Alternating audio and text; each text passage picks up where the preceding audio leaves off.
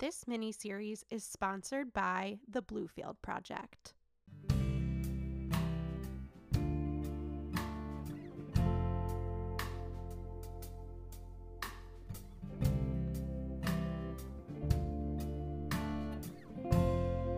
My name is Maria Kent Beers, and my co host Rachel Martinez and I are pleased to present our first very special mini series.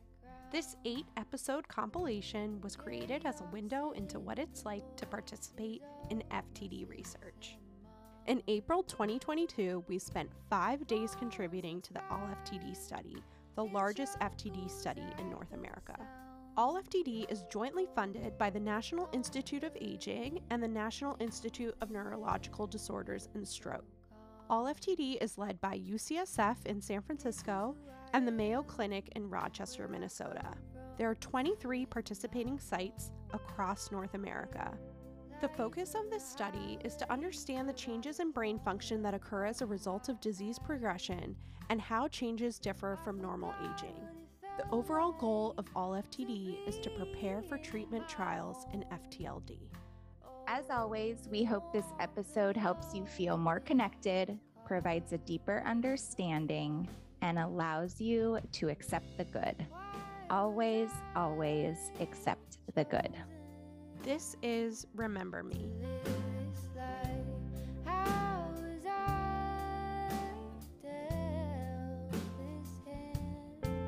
As a follow up to our recap of day three, we were so lucky to sit down with Dr. Brad Boeve.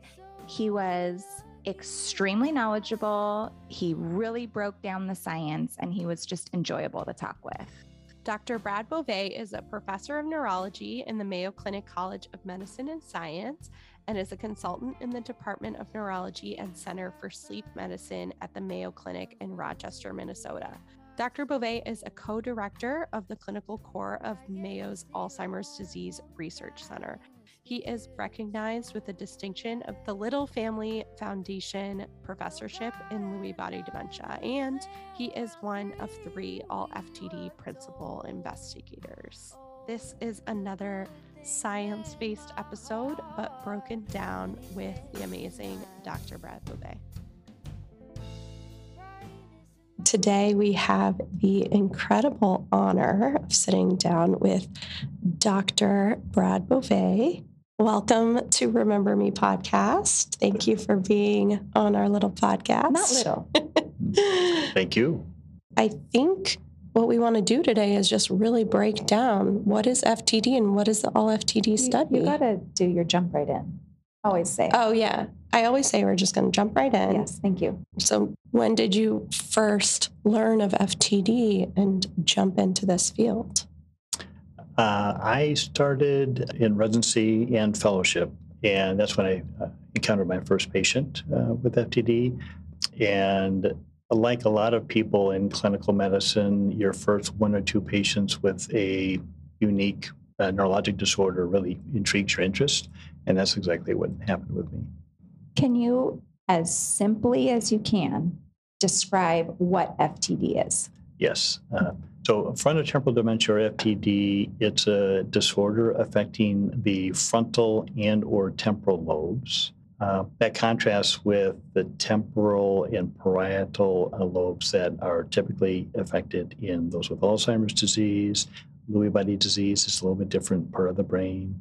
And what's unique about FTD is because our humanness and our individuality is so frontal and temporal lobe based, it's uh, quite striking in its presentation, uh, which also makes it that much more challenging and devastating for a lot of individuals and their families. So, as you know, Rachel is a participant in the All FTD study. Can you tell us a little bit about what the All FTD study is doing for the FTD community and what the main objective is here with the work that you're doing? Yes. Uh, first of all, what does All FTD stand for? It's a long, convoluted acronym, but it's ARTFL LEFFTDS longitudinal frontotemporal lobar degeneration. The ARTFL and the LEFFTDS are acronyms from years ago, but the the encompassing you know all FTD is really uh, says it all. And Right. The whole goal here is we don't have any treatment for any good treatments to help symptoms. We don't have treatments that will slow down the disorder. And there is a significant uh, minority that have a genetic form, and we don't have a way to prevent the development of the illness. So, really, the ultimate goal is treatments to help symptoms and treatments to delay or prevent development of the disease altogether. you mentioned genetics, and that's a huge question for the community that listens to the podcast. Can you share a little bit about FTD genetics? And I believe there are three. And what are the big three? The three genetic mutations, right? Yes. Yes. Yes. Yeah. Um, the uh, roughly 20 to 40 percent of people with FTD have a genetic contribution. It depends on the study. Uh, a lot of people will quote around 30 percent, and that is a higher percentage than in those with Alzheimer's disease or similar disorders.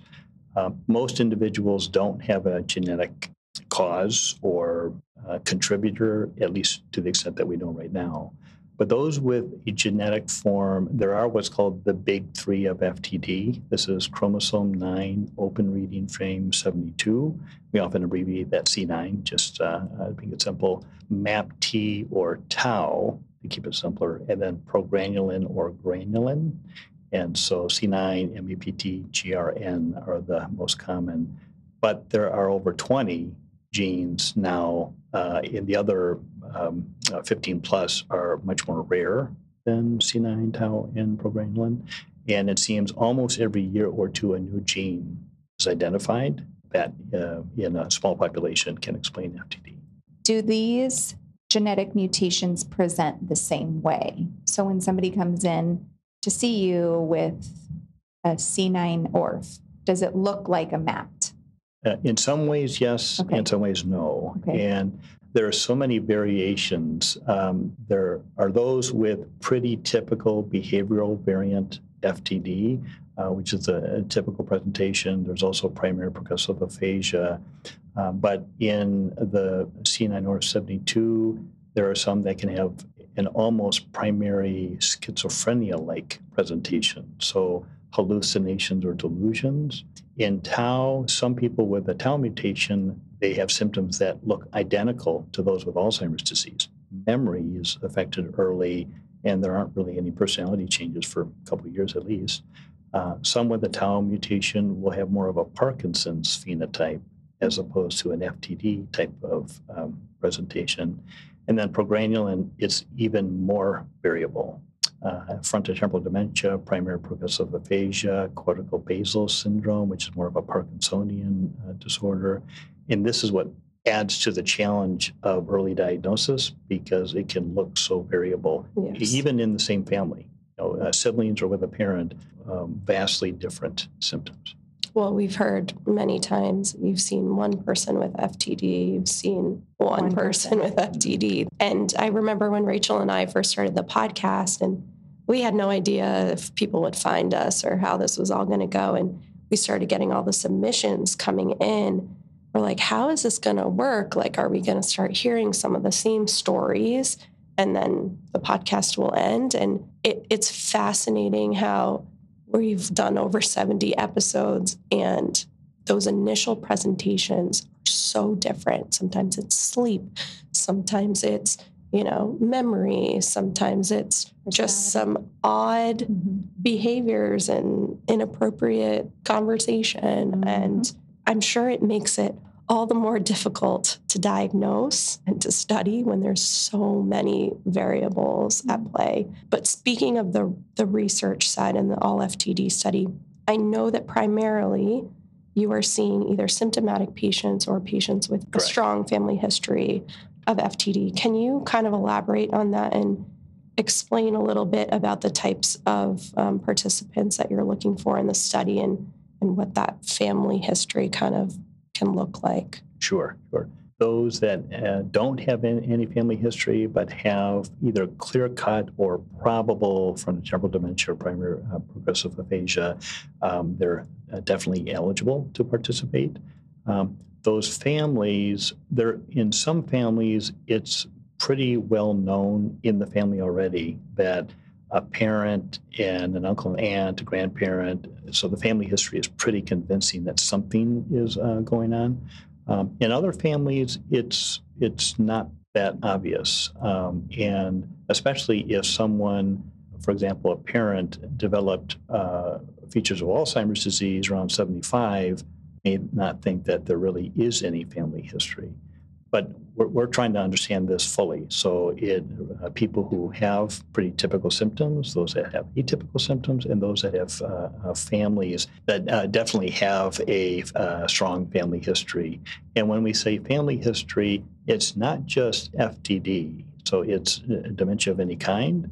It's Parkinson's of any kind. It's Lou Gehrig's disease. Sometimes it's profound obsessive compulsive type of presentation. Some will develop profound alcoholism or substance abuse. So it in in some it, it's not that obvious even for FTD, Parkinson's, or ALS.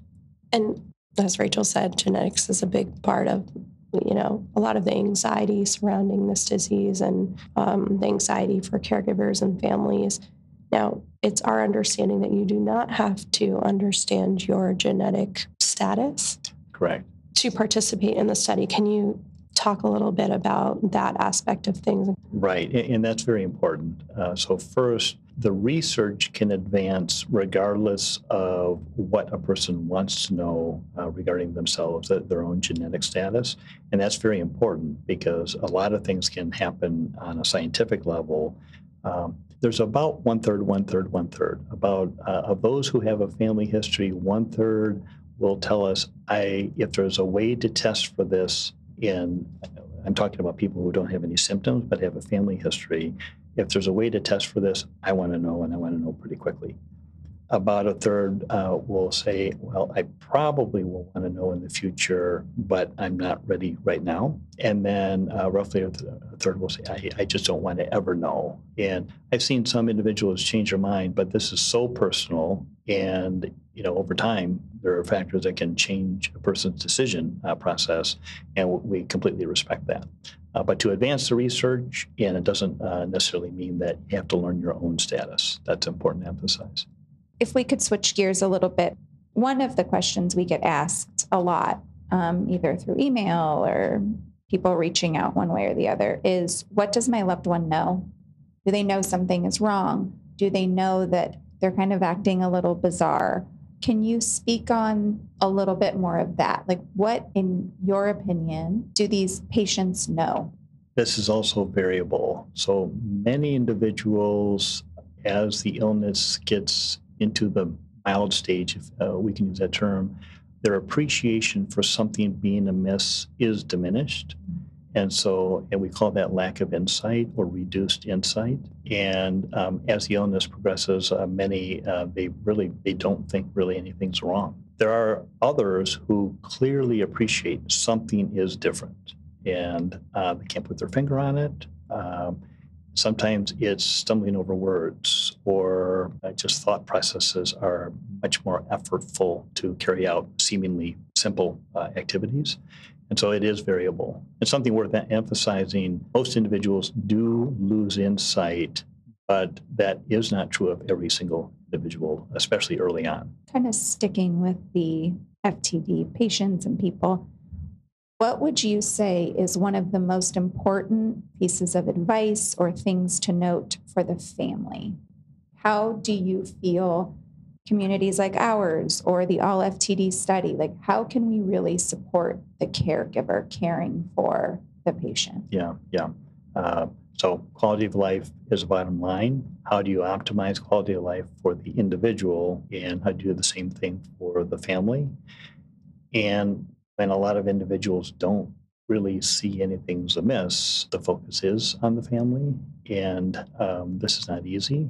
So, strategies like how to decrease uh, social embarrass- embarrassment. So, mm-hmm. can you go out to eat and hopefully have an enjoyable uh, experience uh, without causing any uh, embarrassment?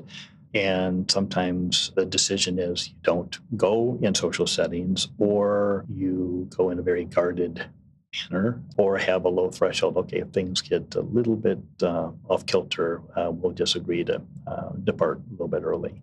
But it's trying to manage those uh, uh, those symptoms. And, and, the, the problematic symptoms, they can be very variable too. Uh, some, it's the apathy. There's a lack of initiative, wanting to watch television or sleep and not do typical activities around the house. Others will, um, their appetite will increase, and especially appetite for sweets. And that can cause a lot of conflict in the home. Some will gain 20 pounds, 50 pounds, some even as many as 100 pounds because of that appetite. And others, it's more repetitive behavior or certain rituals. For example, I want to have this food type at 11:30 a.m. for lunch every day, and if that is does not happen in that manner, a person will get very upset or angry, and agitation um, that can happen, um, but it's more uh, personality behavior change, and how do you, uh, as we often say, how do you use therapeutic fibs to yes. somehow get around that, those problematic behaviors and not come across the wrong way to uh, the loved one, but still try to manage the behaviors anyway. I think people really struggle with where does my mom end and her disease begin, or when where does my father end and his disease begin? You know, how do I get past some of the things that occurred and you know the odd behaviors, or you know people go into hundreds of thousands of dollars worth of debt and, and just make such poor decisions. It's like, I just think not a lot of people talk about the effect on the family psychologically of all the, the symptoms of this disease. And like, we haven't been able to answer that for people when they ask, like, you know, how do I overcome this? And I think the more we understand that some of these things are part of the disease, maybe it will help us heal but yeah. do you have any thoughts on that? A couple. Uh, so one is um, as a person evolves in this illness, there there are the you know the bad things, but there are also the things that are part of that person. Um, and it's all interwoven, and you can see elements for weeks. Well, hmm, things are okay right now, and then things are really bad at another time. And um, know, this is easy to say but hard to do, but this is the illness causing this, not the person. Um, another aspect is mindfulness, learning mindfulness as a family uh, member. Um, uh, the benefits uh, um, are, are really profound in um, meeting people who um, we sometimes will use this term become a savvy care partner um, there are those who, um, um, through grit and a number of other things, uh, become very savvy, and others uh, really have a tough time. And uh, mindfulness is a big component of that aspect of uh, being able to manage better. So, have you noticed any trends when it comes to age of onset or any changes recently in terms of like the patients that you're seeing coming in? Are you seeing a trend where you're meeting people earlier on in the disease that haven't had to go through seven doctors to get to you. Is, is there anything kind of like any new trends you're seeing in the types of patients or? Yeah, there, there are trends kind of on both ways. So, younger individuals, this is very rare, but there are some in their 20s or 30s uh, with no family history, um, have uh, FTD, and that as we often call it, the diagnostic odyssey in um, seeing physician to physician uh, to try to get diagnosis. And it's understandable why it's so difficult because common things are common. So, uh, schizophrenia, atypical depression, um, bipolar disorder, substance abuse. Um, but there are some clues, and younger individuals, especially their family, they often will identify this is not, I don't think this is a primary psychiatric problem. And so they'll raise the question. Or other clinicians, just as the, the knowledge about FTD becomes more widespread, uh, they'll, they'll, spot it also. Uh, now, that is hit or miss. So younger individuals are probably being identified um, quicker and earlier. It's still not good, but uh, it's usually delayed because of uh, awareness. On the flip side, we used to think this was more of an early onset or middle age illness. And we're, we're learning uh, that many older individuals who are thought to have Alzheimer's disease actually have FTD. And so this can span really the whole uh, uh lifespan, the 20s to 80s uh, uh, for the presentation. So it, it seems to us with some of those really young cases that the disease progresses rapidly. Have you noticed that in your research or in your practice that the younger onset is faster progressing? It's, it's very variable. Okay. Uh, there are some in their 20s that I met 10, 15 years ago that I'm still following. Oh, okay. And so in some, it's very slow. Um, it, it, in some, it seems like it's really moving quickly for a period of at least a few years. And for whatever reason, it seemingly slows down. Um, some, though, from onset of symptoms until, frankly, passing away, it's one year, two years. So it can be very rapid. So it, it is quite variable. And would you, this is probably the same answer, very variable, but are most patients passing from what you would call complications of FTD? Like, what does the end kind of look like? I think that's a question we get asked a lot. Yeah, yeah. Uh, it's very rarely from the illness itself. Uh, with the frontal temporal uh, regions, the the brainstem, the base of the brain that's involved with breathing and um, monitoring the heart function, things like that, that's relatively preserved uh, throughout the course. So it's usually uh, more of a complication. So swallowing can be affected, and food or liquids can go down the wrong tube, so to speak, so into the lungs. Um, another process, a urinary tract infection that um, gets into the bloodstream. And so a person can get uh, septic, is the term, but uh, get an overwhelming infection. Some will have a bad fall and strike their head and not be able to catch themselves as they're falling, and they'll get a, a, a blood clot on the side of the head, or, um, uh, and that can uh, be fatal in some individuals. Some will get a blood clot in the legs, if especially if they're not walking that often, and that blood clot can break off and then go to the lungs, a pulmonary embolism. Mm-hmm. So there's a number of different things that uh, can happen, and those are the most common types of things: a pneumonia, urinary tract infection that becomes overwhelming, a fall with head trauma, or a blood clot that goes to the lungs.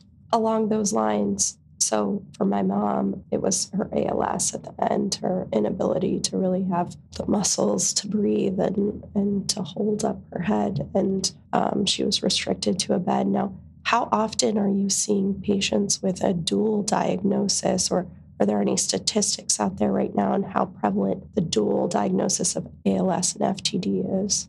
Yes, uh, it's it's uncommon. There are people who develop FTD and ALS. So FTD before ALS, ALS before FTD, or ALS and FTD around the same time, and there's no genetic explanation. Um, and so that that can happen. It's not that common, but that can happen.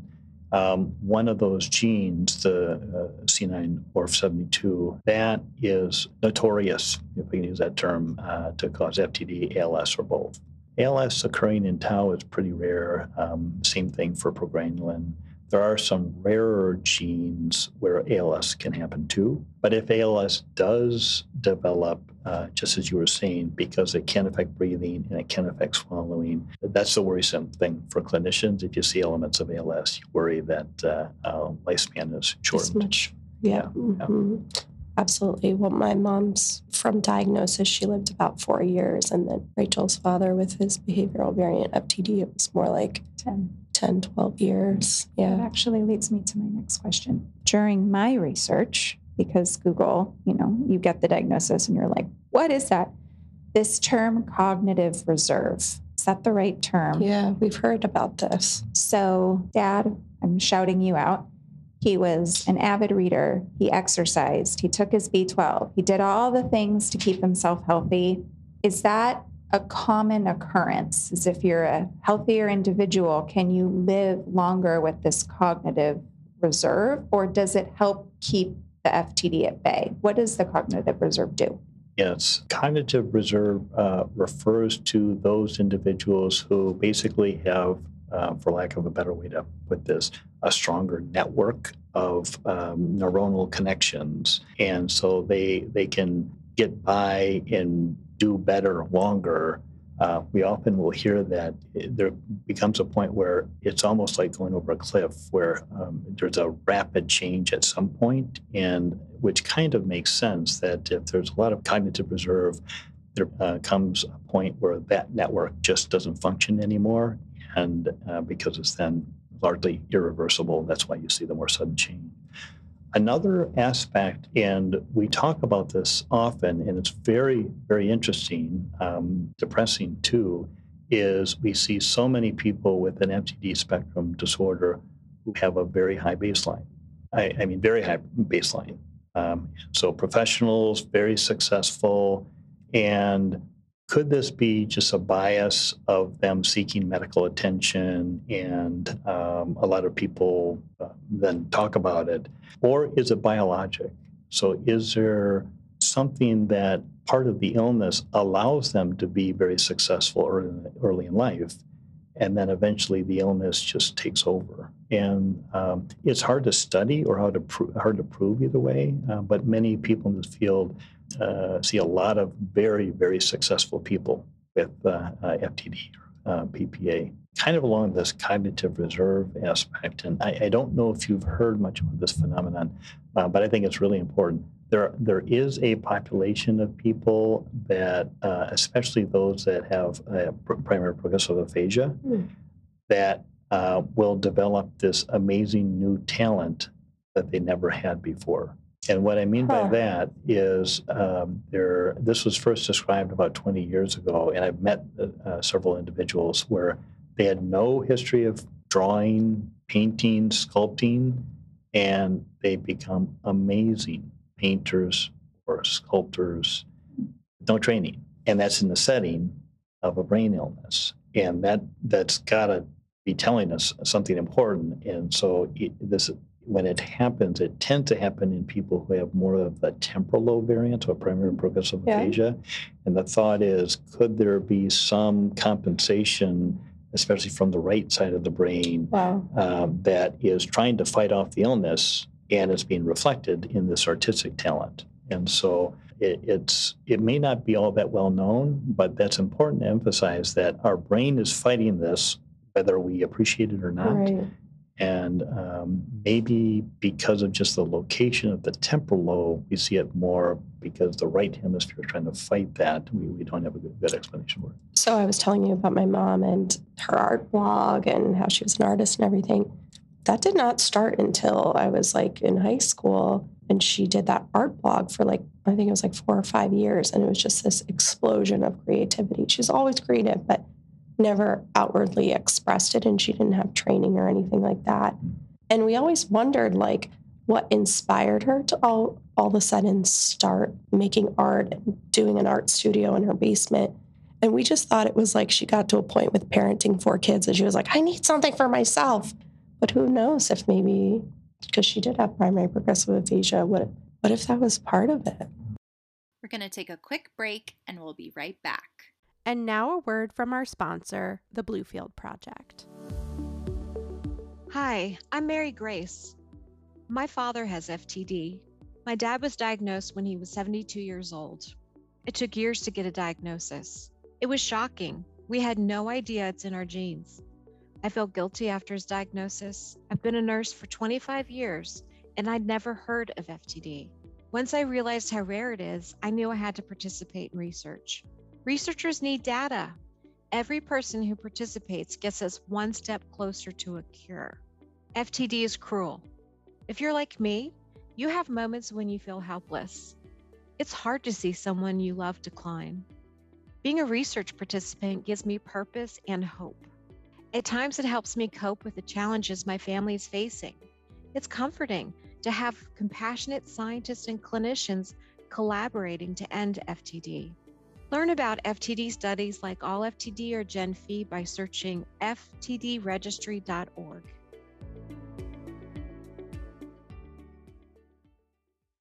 Another question we have is, you know, keeping your brain fresh, doing the Sudoku, doing the crossword puzzles. What piece of advice could you offer on brain health? Is the B12 vitamin substantial? Like, what things can people do to promote brain health and keep their brain as healthy as possible? Yeah, there are uh, several uh, things to comment here.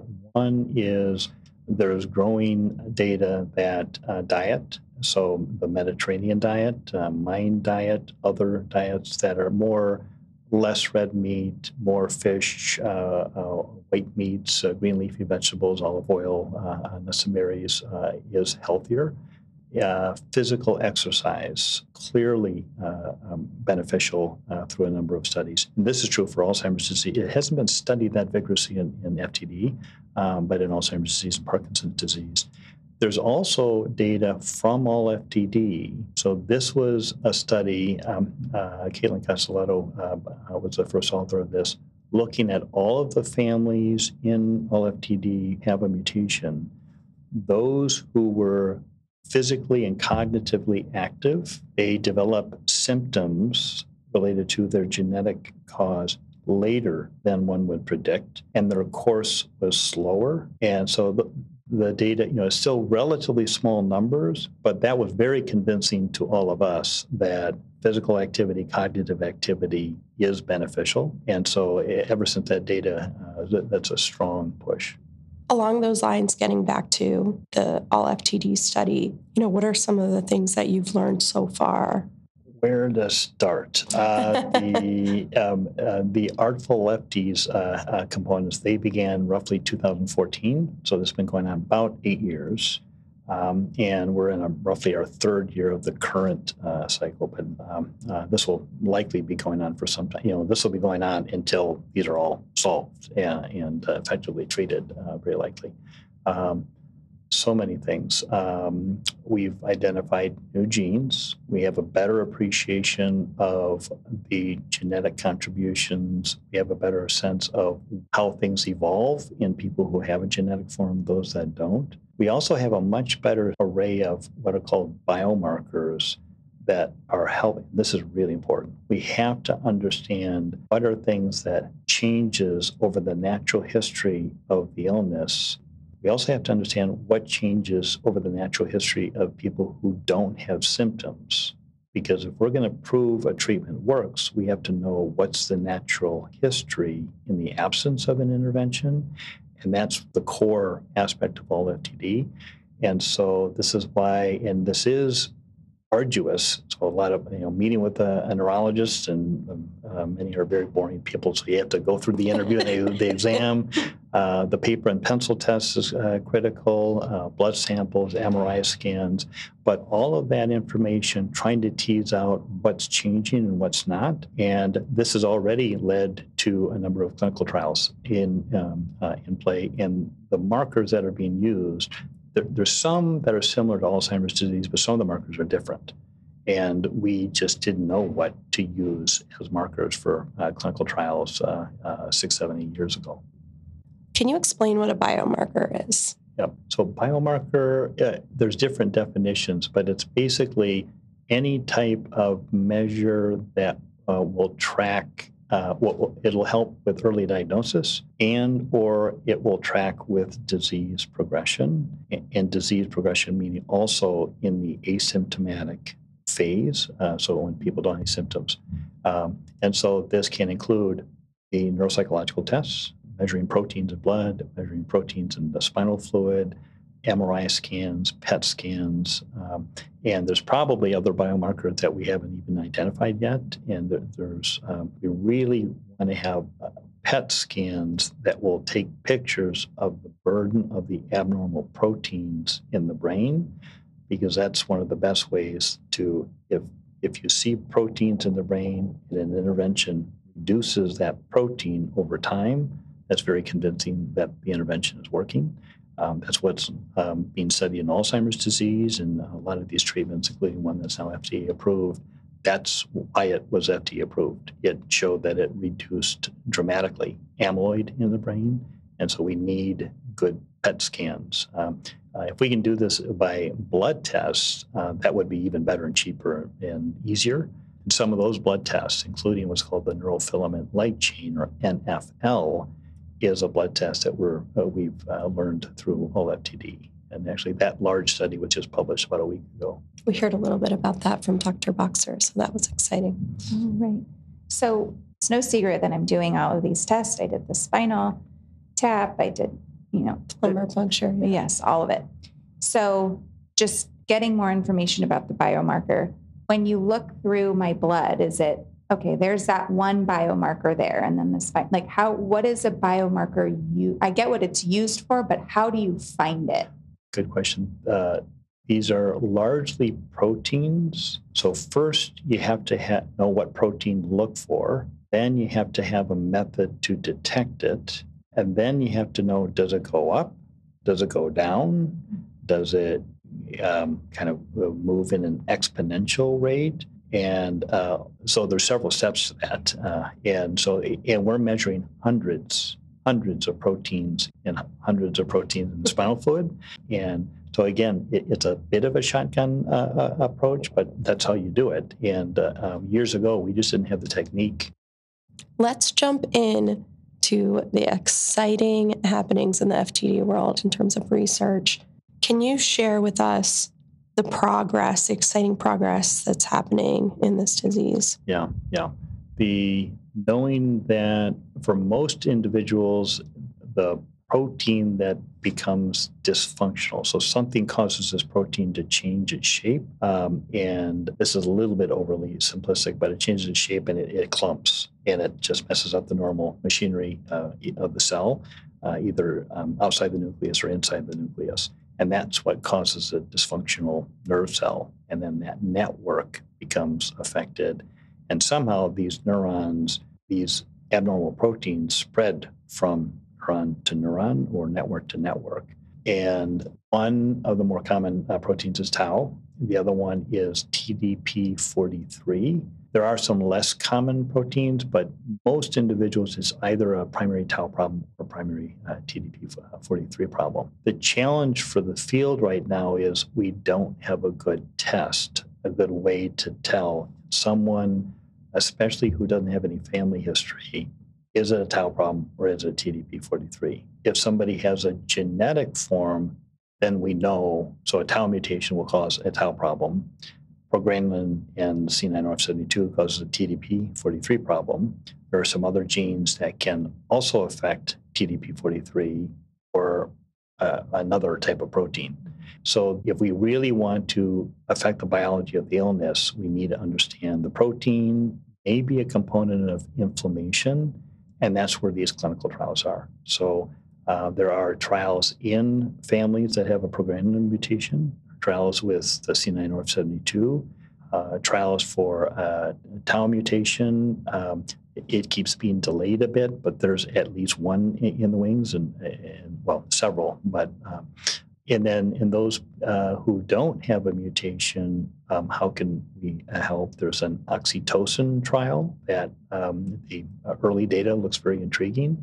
There is an anti-inflammatory trial that just started for people with uh, a certain type of the primary progressive aphasia problem. And so five years ago, there was one trial. Now there are numerous and several more in the wings. And the interest by the pharmaceutical industry is very high, in part because we understand the mechanisms of the abnormal proteins or abnormal genes um, fairly well, not, not as well as we, what we need, but fairly well.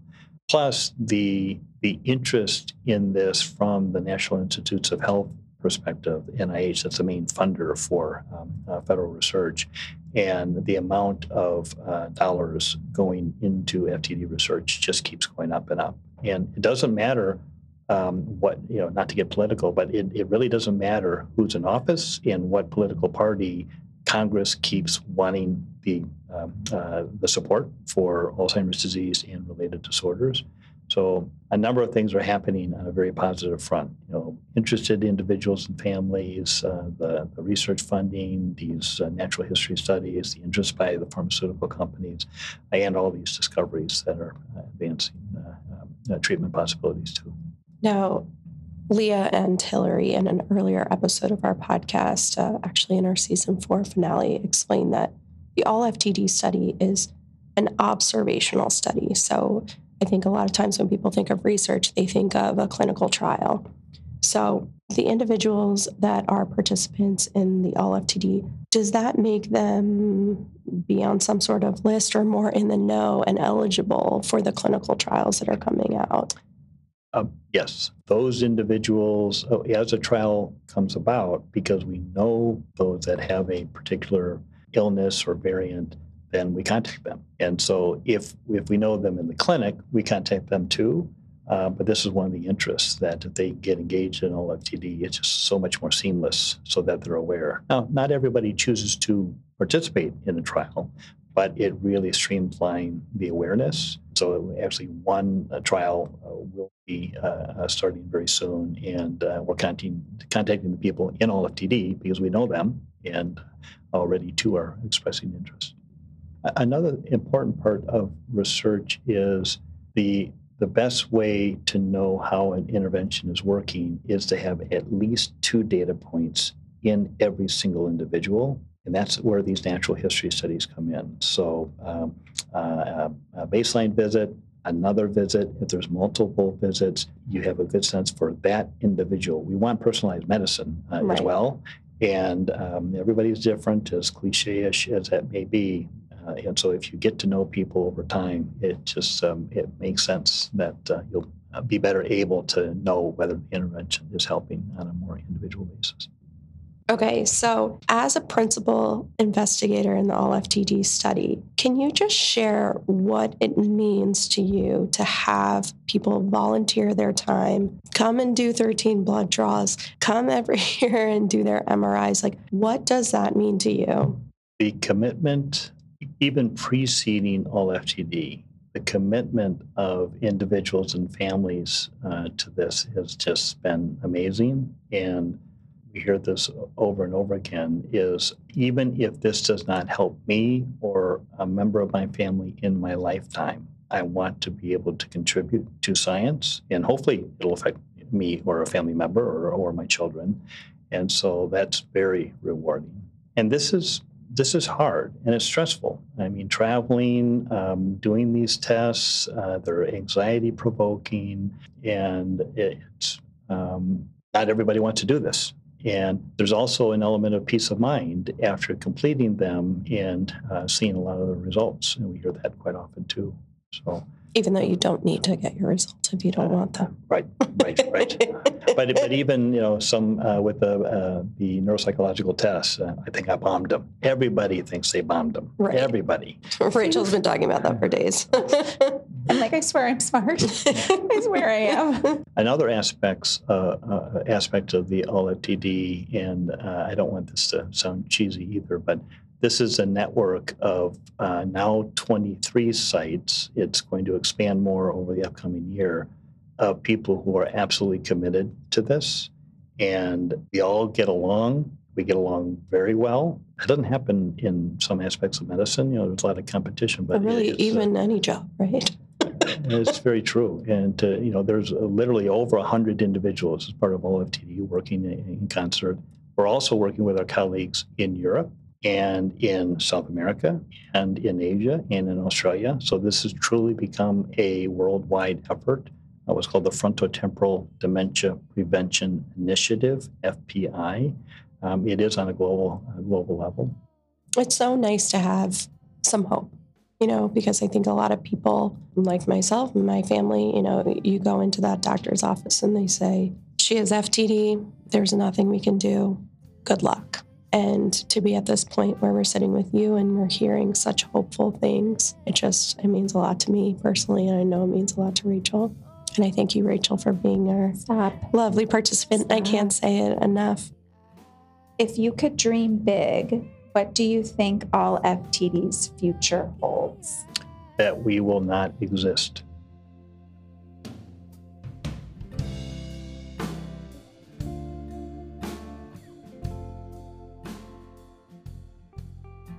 A special thank you to the ALLFTD Study for their support in the creation of this series. You can support Remember Me by visiting our website at www.remembermeftd.com. You can shop our merch, you can join Remembers Only, or you can donate. If you want to connect with us, follow us on Instagram at Remember Me Podcast and make sure you subscribe to our podcast on Apple so you never miss an episode in this series. Finally, a special thank you to our sponsor, the Bluefield Project. If you want to learn more about research opportunities, visit ftdregistry.org. This podcast is produced by Maria Kent Beers and Rachel Martinez, and the beautiful music you hear is a song called So Damn Lucky by Bailey.